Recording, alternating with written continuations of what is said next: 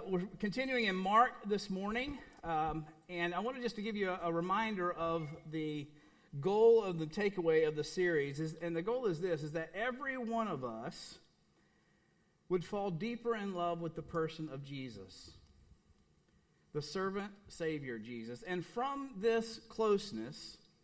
Our desire will be to follow him more intimately, to obey him more earnestly, and to share him more passionately.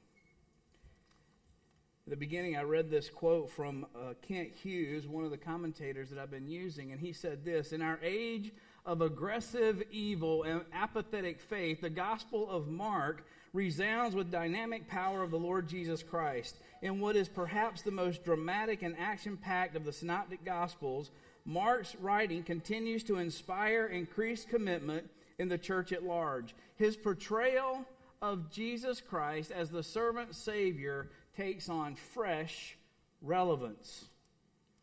And you and I have seen in our culture this aggressive evil, but we've also have to admit in our churches we've seen an apathetic faith. And Mark is a study that can help give us fresh relevance and courage to stand against both. Now, last time we were in Mark, we ended up in chapter 3. We looked at the last five verses of chapter 3, 31 through 35, where we looked at God's family, Jesus' family, and also his will for our lives. We realize that God's family is not biological, but it's uh, spiritual through relationships found in the person of Jesus Christ. And not only are we a family, Jesus also tells what the family is to do, and that is the will of God. Now, how can we know the will of God? And I gave us five kind of filters to look at last week. First is we must want to know and do all of God's will, not just pick and choose. The second is that we seek God's will in His Word. We pay attention to what He's doing in our lives, what He's doing around us in our circumstances. We ask others who are godly and seeking the Lord to help us see it for ourselves. And then at some point, we just simply step out and trust God in faith. And it's then that we experience God's will and also His power and presence in our lives. And that's where we finished up last week. And this morning, we're going to start in Mark chapter 4, where we hear and listen to Jesus tell a very familiar parable that most of us are familiar with. The title of the message this morning is Genuine Listeners. But before we go any further, let's go to the Lord in prayer. God, we do thank you for this morning. We thank you for the opportunity you give us to come, to be together, to set aside a time and day of the week where we can clearly focus on you, your word, your presence, your people, your kingdom. So, God, this morning I pray that as we open your word, that you would speak to us and teach us in all wisdom and all truth. Give us clarity to hear from you and to respond. Would you take a minute and pray for the person in front of you, behind you, or beside you, that they would hear and respond to the Lord this morning?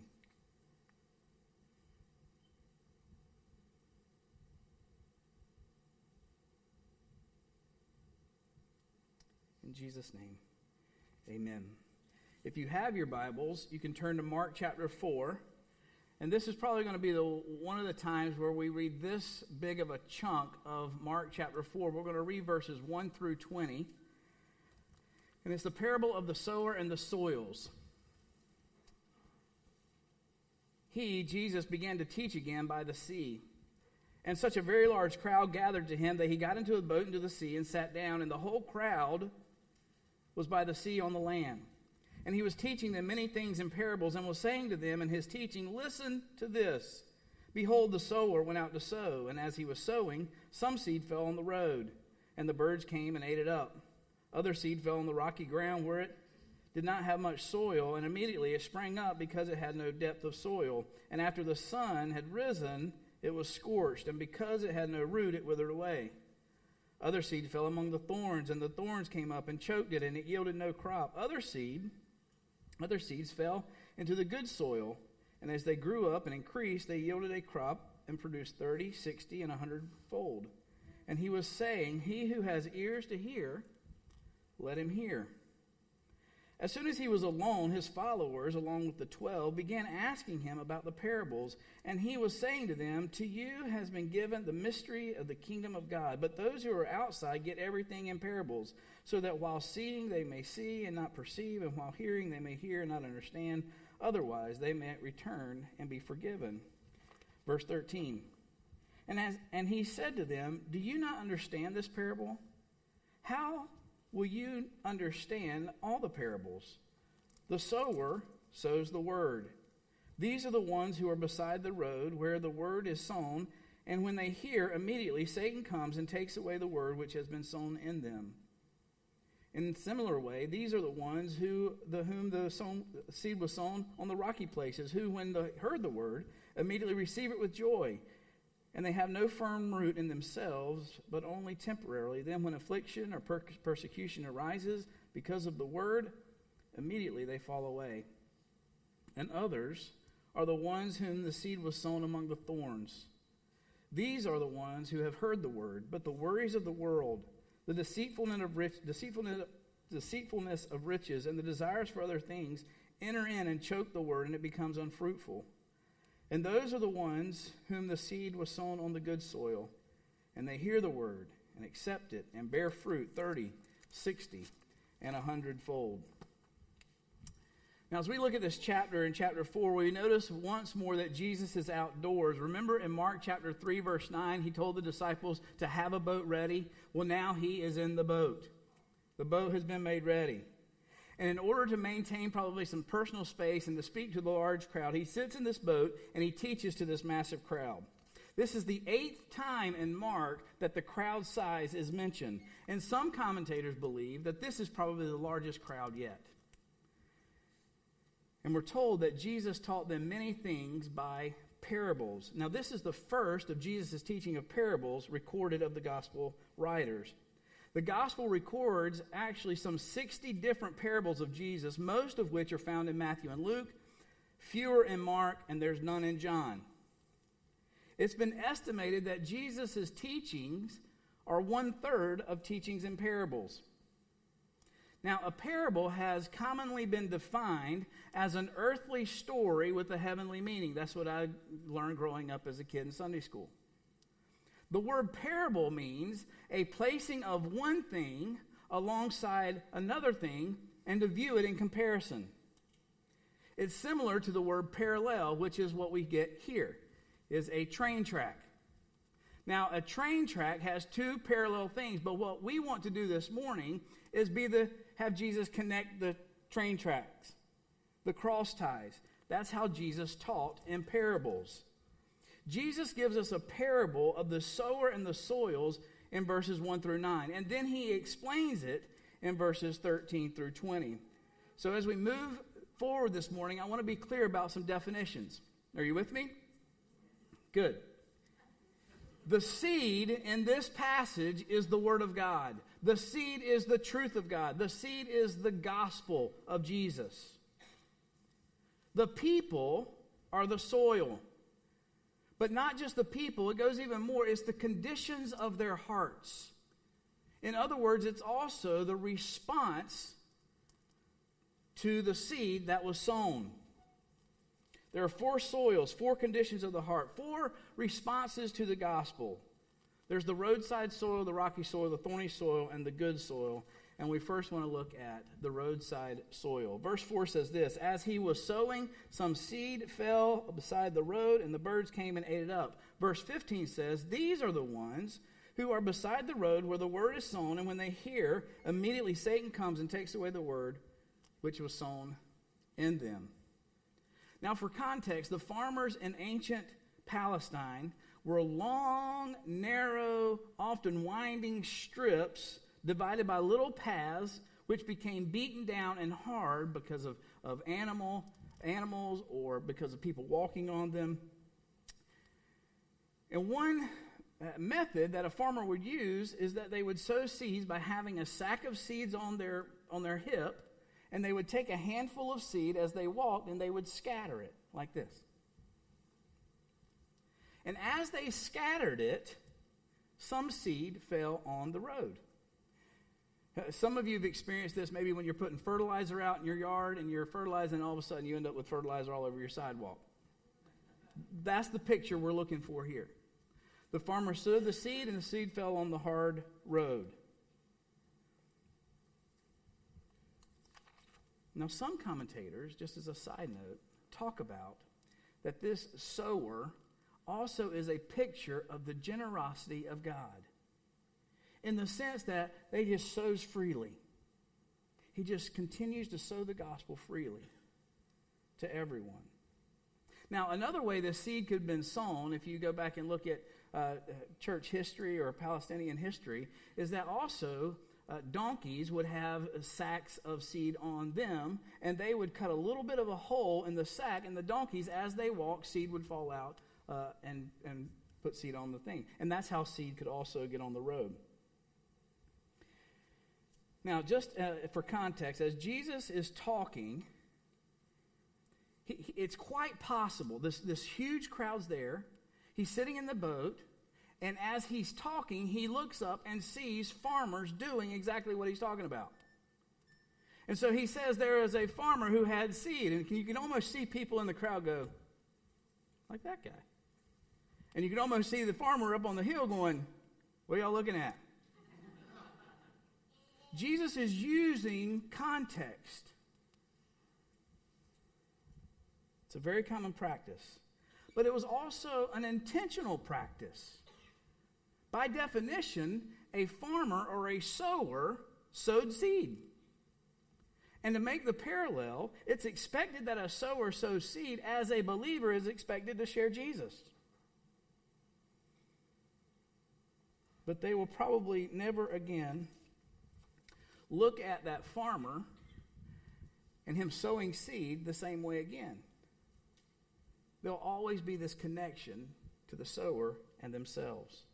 So Jesus goes on to explain that as soon as the seed fell on the hard ground, birds took it away. Now, verse 15 explains that the birds are Satan that comes in and takes away the truth. There's many types of birds. Satan will use anything to obstruct, hinder, or inhibit the Word of God penetrating the heart. And remember, hearing is connecting to the heart. Remember what Romans 10 17 says. So faith comes by what? Hearing. And hearing by the Word of Christ. Just like the roadside soil, the hardened heart of the hearer does not allow the truth of God to penetrate the heart. There are people in this world maybe in our own worlds that we have day by day, that have never allowed the truth of God entry into their heart. They have a lack of interest. They don't care. They feel it's not for them. They say it's good for some people, but not really for them. Christianity and following Jesus fails to make an impact on some people. But not because they're hostile to it, but because they're unresponsive to it. G.K. Chesterton said this It's not that Christianity has been tried and found wanting, it is that Christianity has been found difficult and left untried. Most of these folks that we think about this type of soil or this type of response to God's word, the people think, well, it's irrelevant to my life. Therefore, it's not needed in my life. I can get along just fine without it. That their truth, their truth, is the only truth that really matters. And they may not say it out loud, but that's how their lives are lived. That is, until circumstances and tragedy and trials and tears enter in their lives, or their truth fails them pain, unanswered questions, the loss of loved ones are things that God can use to till up the soil of a hardened heart so that the Word of God can be received. One author said it is in tragedies, pains, disappointments, and failures of life that many find the truth of Christ and claims of Christianity real and needed. But I want to make a quick point about this soil. In most evangelical circles, this soil commonly is described as the unbeliever. in the arena of evangelism or sharing Christ, and it's certainly appropriate there. However, there's another application, an appropriate application, and that it can be made to the believer as well. That has hardened their hearts to the truth of God in their own lives. You and I have areas of our lives that God has given us a clear word of truth. There has a, a seed has been sown that has yet to penetrate our heart. And we continue with a lack of interest, a clinging to our own truth, of thinking that that's, that's good for them, but it doesn't necessarily have to apply to me.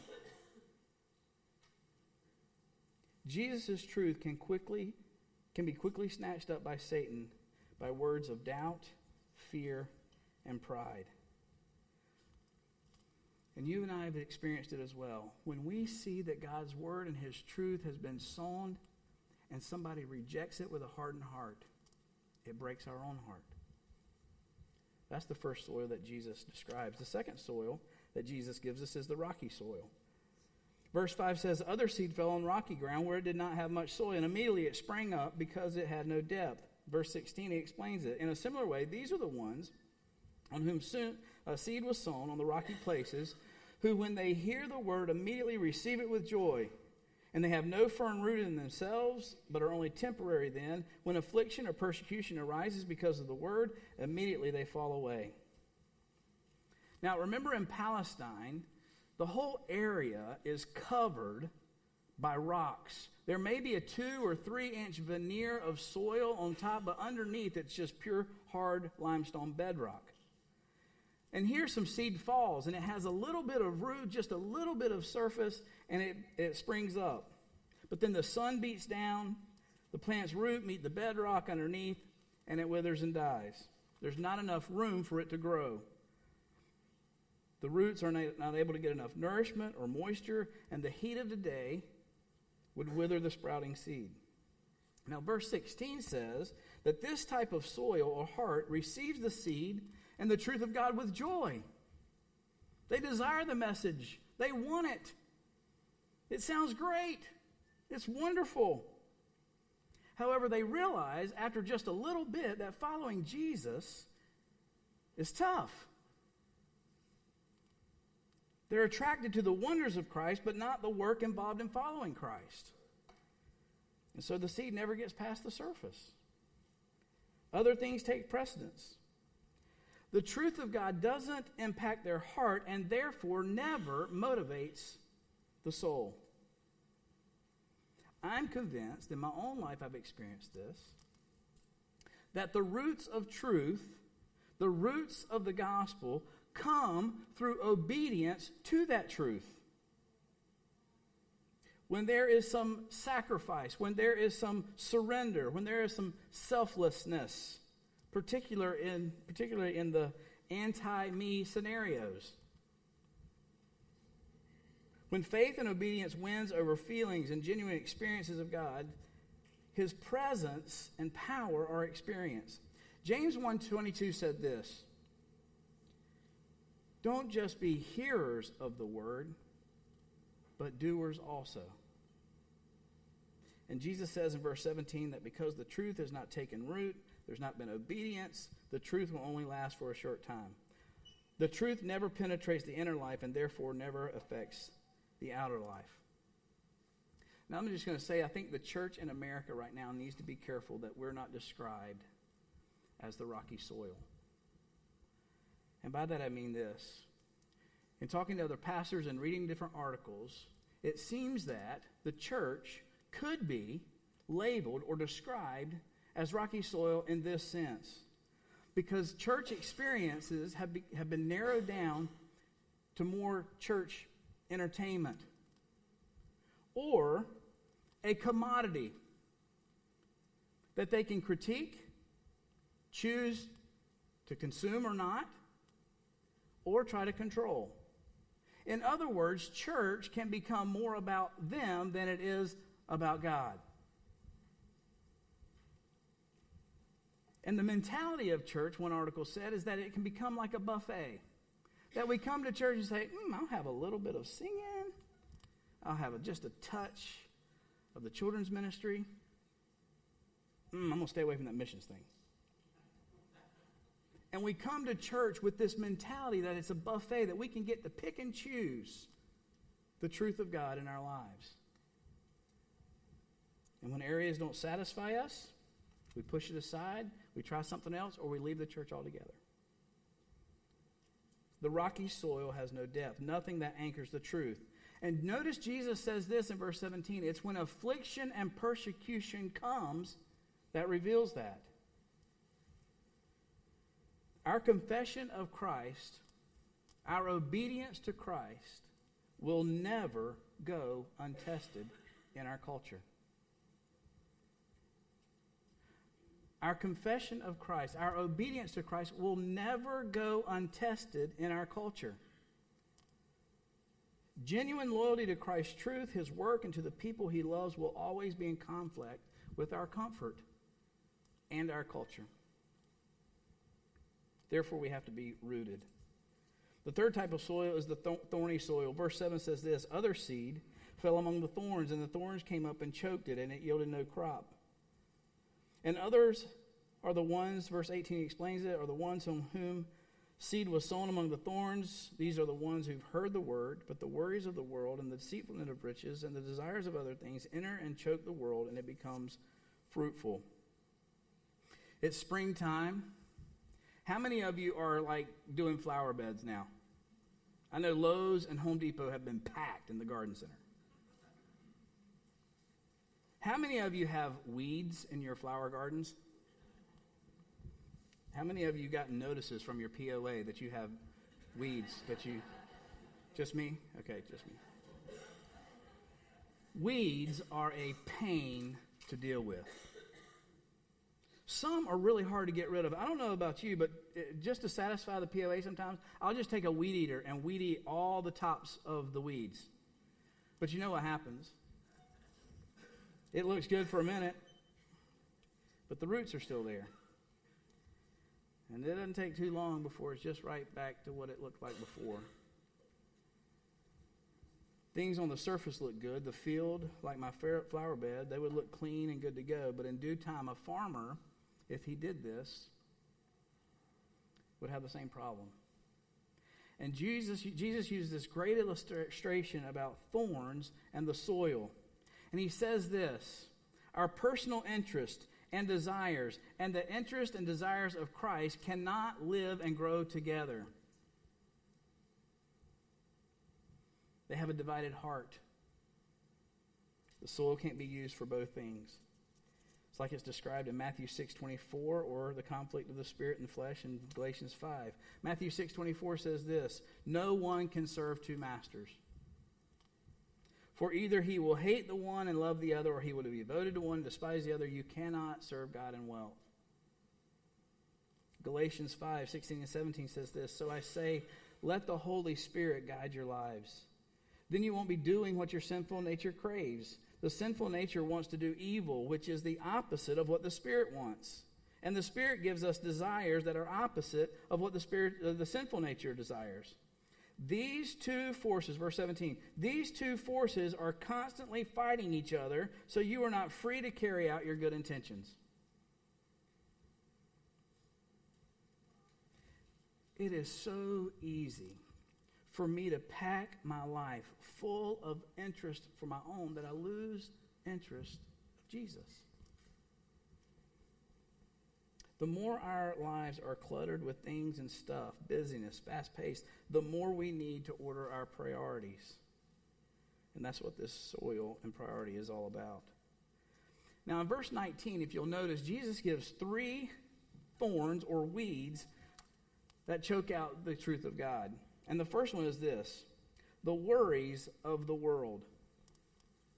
If you pause just for a second and flip on any channel, go to any website, our world is full of and creating more and more of worry for our generation. The rates of anxiety and depression are through the roof. There is more worry and fear and suspicion and doubt than ever before in our culture. And I'm not just talking about folks out there, I'm talking about folks in here as well. Jesus, more literally in this passage, is talking about the distractions of our worlds. I read a quote this week. I can't find the person who said it, but I read it. It said this Worry is the evidence of a distraction from the loving sovereignty of God. Worry is the evidence of a distraction from the loving sovereignty of God. Worry causes fear. Fear causes doubt. Doubt leads to a lack of confidence, and a lack of confidence eventually leads to withdrawal and isolation. I've seen this progression in my own life. Worry is a choking experience. Distractions and worry leaves us unbalanced with one eye fixed on Jesus and one eye fixed on our circumstances. And we have good seed and thorns in the same soil. And Jesus says this in Matthew 6 to combat worry.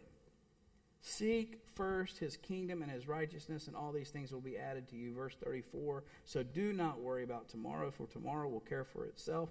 Each day has enough trouble of its own. That's a great place for an amen if you want to throw one in there.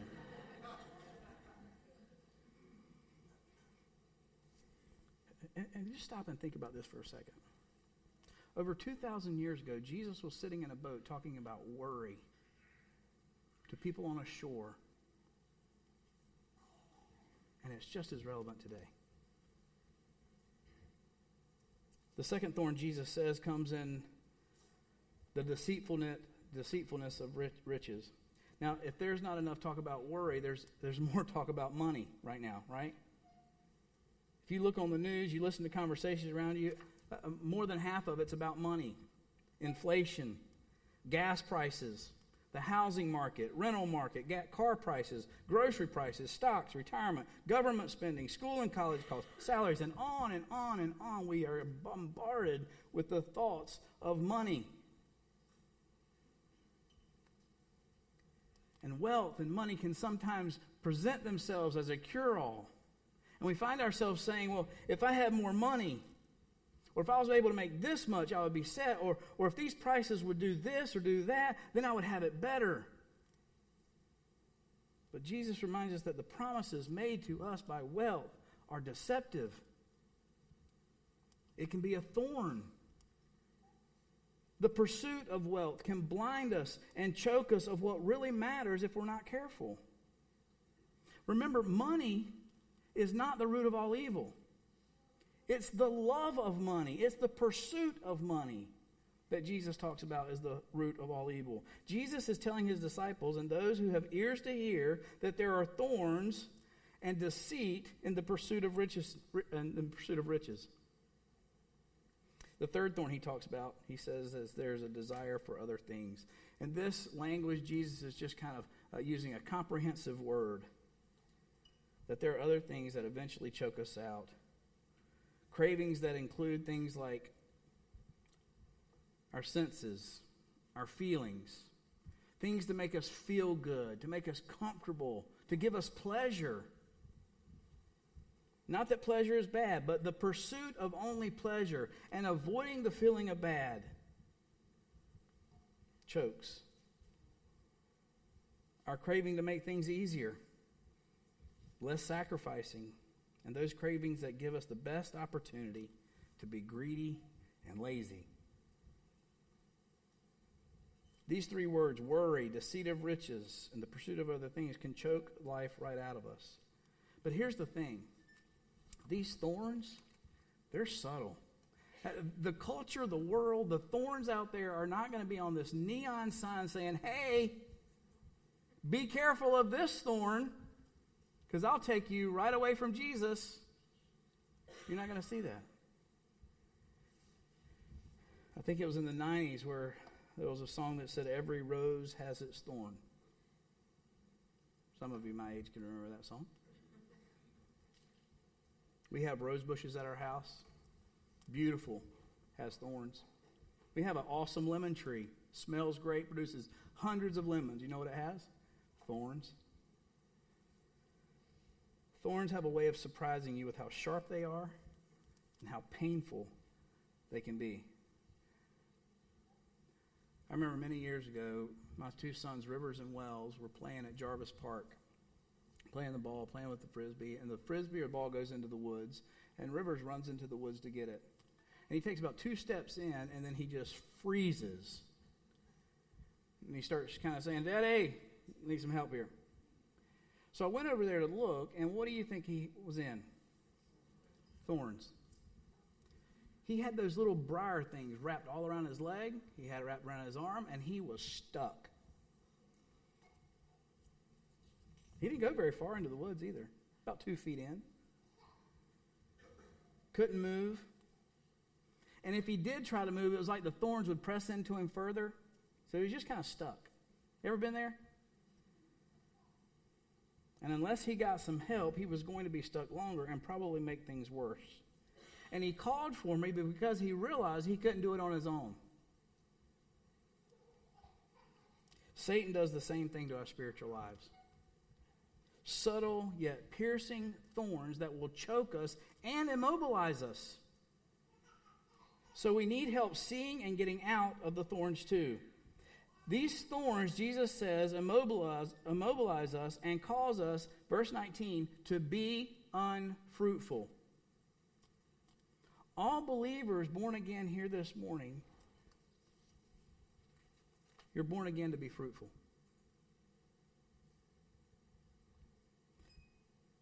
Let me ask you this morning what is choking your spiritual life in such a way that your priority of loving, serving, and sharing Christ has taken a back seat or slipped in purpose? What are you worrying about? Has there been in your life this deceit of riches? Is there something else that's choking out your pursuit of Jesus? I believe God wants to do some real weeding this morning. Not, not what I do, not the weed eater type surface stuff. Question is will we let Him? I want to close with the good soil. Other seed fell into good soil, and they grew up and increased and yielded a crop and produced 30, 60, and 100 fold. And those are the ones on whom seed was sown on the good soil, and they hear the word and accept it and bear fruit 30, 60, and 100 fold. Some of you here are sitting thinking, "One, finally, he's going to talk about me now. I think there's three basic responses for the good soil. The first one is this we must hear the word. Remember, Jesus starts this parable and ends the parable with this idea of listening. Did a devotion with the staff this past week. And I'd like for you to try this exercise in your own home with your wife, with your husband, with your boyfriend, girlfriend, with your kids, with your coworkers, with your life group maybe. And ask these questions. What does it mean to really listen? What makes a good listener? What keeps people, including myself, from listening to other people? Is it busyness? Am I just not interested? More interested in myself than I am in you? What keeps me from being a good listener? Would people say about you that I am a really good listener? How do you know? And of course, we bring the we brought the devotion down to the real question: is how do you listen to God? How well do you listen to God? Do you believe that God listens to you? When's the last time you really listened to each other? Isaiah 55, 2 and 3 says this Listen to me, says God, and you will eat what is good, and you will enjoy the finest food. Come to me with your ears wide open. Listen, and you will find life. Verse 3 and verse 9 both say that we must listen, and if we have ears to hear, let us hear. Very simply put, we cannot hear the word of truth of God unless we listen. How many times do you catch yourself during the day so busy talking that you never have time to listen?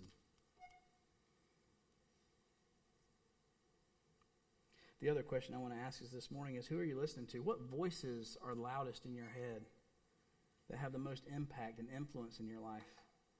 Do we slow down long enough to consider, to know what voice is motivating us? Is it a voice of fear? Is it a voice of shame? A voice of protection? A voice of acceptance? A voice of approval? What voices are we listening to? We must discern, discern the voice and word of God over all the other voices in our culture and our world, even the voices in our own head. To be still and quiet and let Jesus speak. One author said this true silence with Jesus is always louder than the noise. But not only do we hear, we also must receive. Do, do you remember as a kid growing up? When you get sick and you have to take this terrible tasting medicine. I've talked to some of you mature folks in the room, and you've told me about some concoctions that y'all took when y'all were kids growing up, and it just was sounded terrible. But you knew you had to take it if you're going to get any better. And sometimes we have to accept the unpleasantness of the medicine if we want to experience the healing that comes. Verse 20 says that good soil response is accepting the truth of God, agreeing with what God says about you. Sometimes it hurts and it's uncomfortable to receive biblical truth. But Jesus is letting us know that accepting and receiving this truth proves that our hearts are open and willing to be productive for his kingdom. And the third evidence of good soil, after hearing and receiving, is you put it into action. Verse 20 says that the good soil, the open and willing heart, will bear fruit 30, 60, or even 100 times. It's amazing to me what God can do with a life. What he could do with this little boy who had a couple fish and some loaves of bread. That he promises us that he can do the same through you and through me. I want to close with this. These soils reveal conditions of our heart by the response that we have to God's truth. And I want to make something clear. Only you and Jesus get to determine the state and condition of your heart. You can't make the soil of your heart good on your own. It's something that God does when you ask. So there's a balance, there's a partnership with the Spirit. Seeking God's truth takes energy and focus, and it takes a willingness to be challenged and changed. It's a balance with God. It's a, it's a relationship with God. Summer officially kicks off this weekend, and I know that some of you are going to start working on your tan. And I think working on your tan is a great illustration about what I'm talking about. Have you ever thought about that phrase, work on your tan?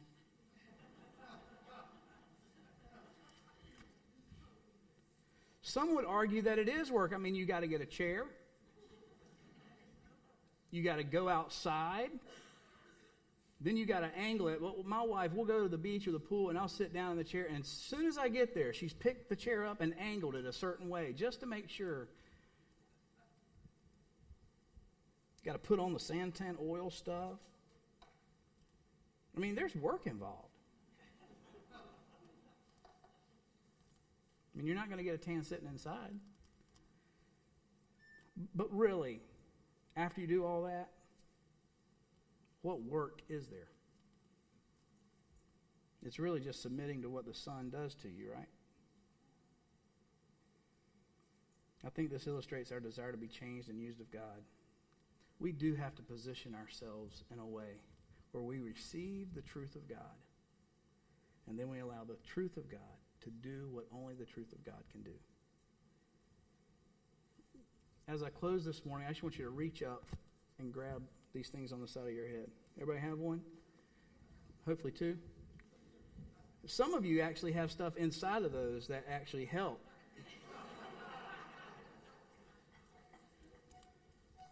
Jesus says, Those of you who have ears to hear, let them hear.